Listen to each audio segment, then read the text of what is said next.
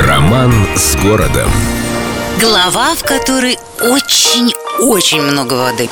Первыми петербуржцами, если можно так выразиться, были литарины. Такие симпатичные моллюски, которыми просто кишело море, которое примерно 8 тысяч лет назад шумело и бурлило там, где сейчас стоит и красуется град Петров. Море так и называли – литариновое. И, кстати, остатки его береговой полосы сохранились до сих пор.